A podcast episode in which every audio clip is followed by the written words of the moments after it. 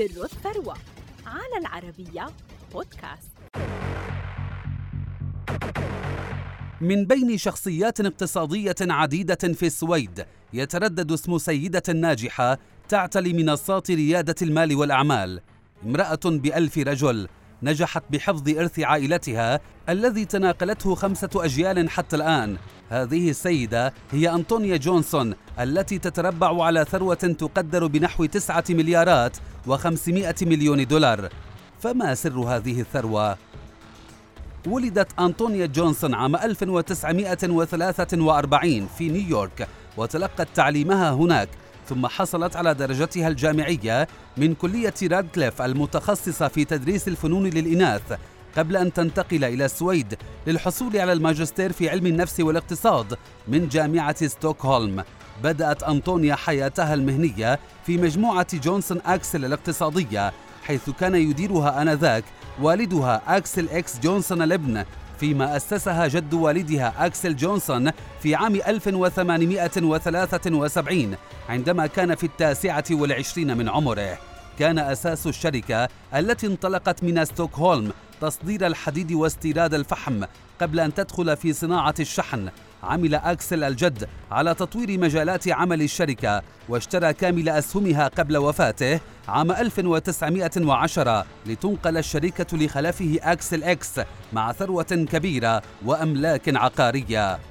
تولى أكسل إكس الشركة لأكثر من خمسة عقود ونجح في توسيع أعمالها كما أنشأ أول أسطول محيطي كامل المحركات في العالم وأول مصفاة نفط بالدول الإسكندنافية. عند وفاته في عام 1958 كان لديه 100 فرع يعمل فيها أكثر من 22 ألف موظف بحجم مبيعات يقدر بمليار و500 مليون كرونة سويدية.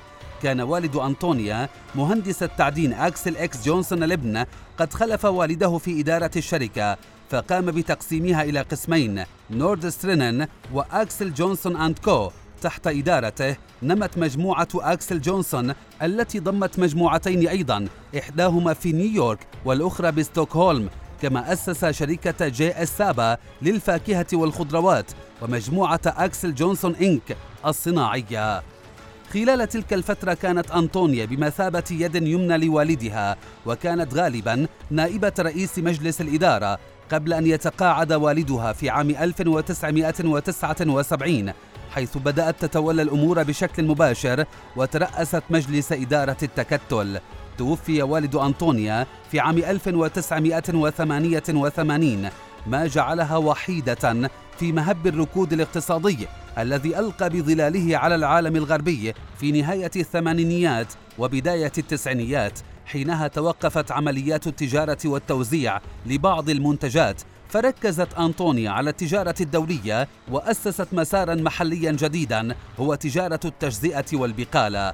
طورت أنطونيا عمل التكتل وبات يضم علامات تجارية أخرى مثل داجاب وهيم كوب وألينس قبل أن تسلم الإدارة لابنتها كارولين بيرغ في عام 2015 لتشرف هي عن بعد على المجموعة التي امتلكت مصالح في الطاقة والعقارات والمنتجات الصناعية وسلاسل متاجر البقالة بفضل نجاحها في قيادة التكتل في أصعب الأوقات حصلت أنطونيا على لقب سيدة العام المهنية عام 1987 وامرأة العام المالية في العام التالي كما حصدت العديد من التكريمات لاحقا. لكن أهم ما خرجت به من الأزمة كان تسجيل منظمة أنطونيا جونسون لدعم البحث العلمي حول التنمية المستدامة ومواجهة أي تحديات اقتصادية كبرى كأزمة الانكماش التي مر بها العالم الغربي آنذاك.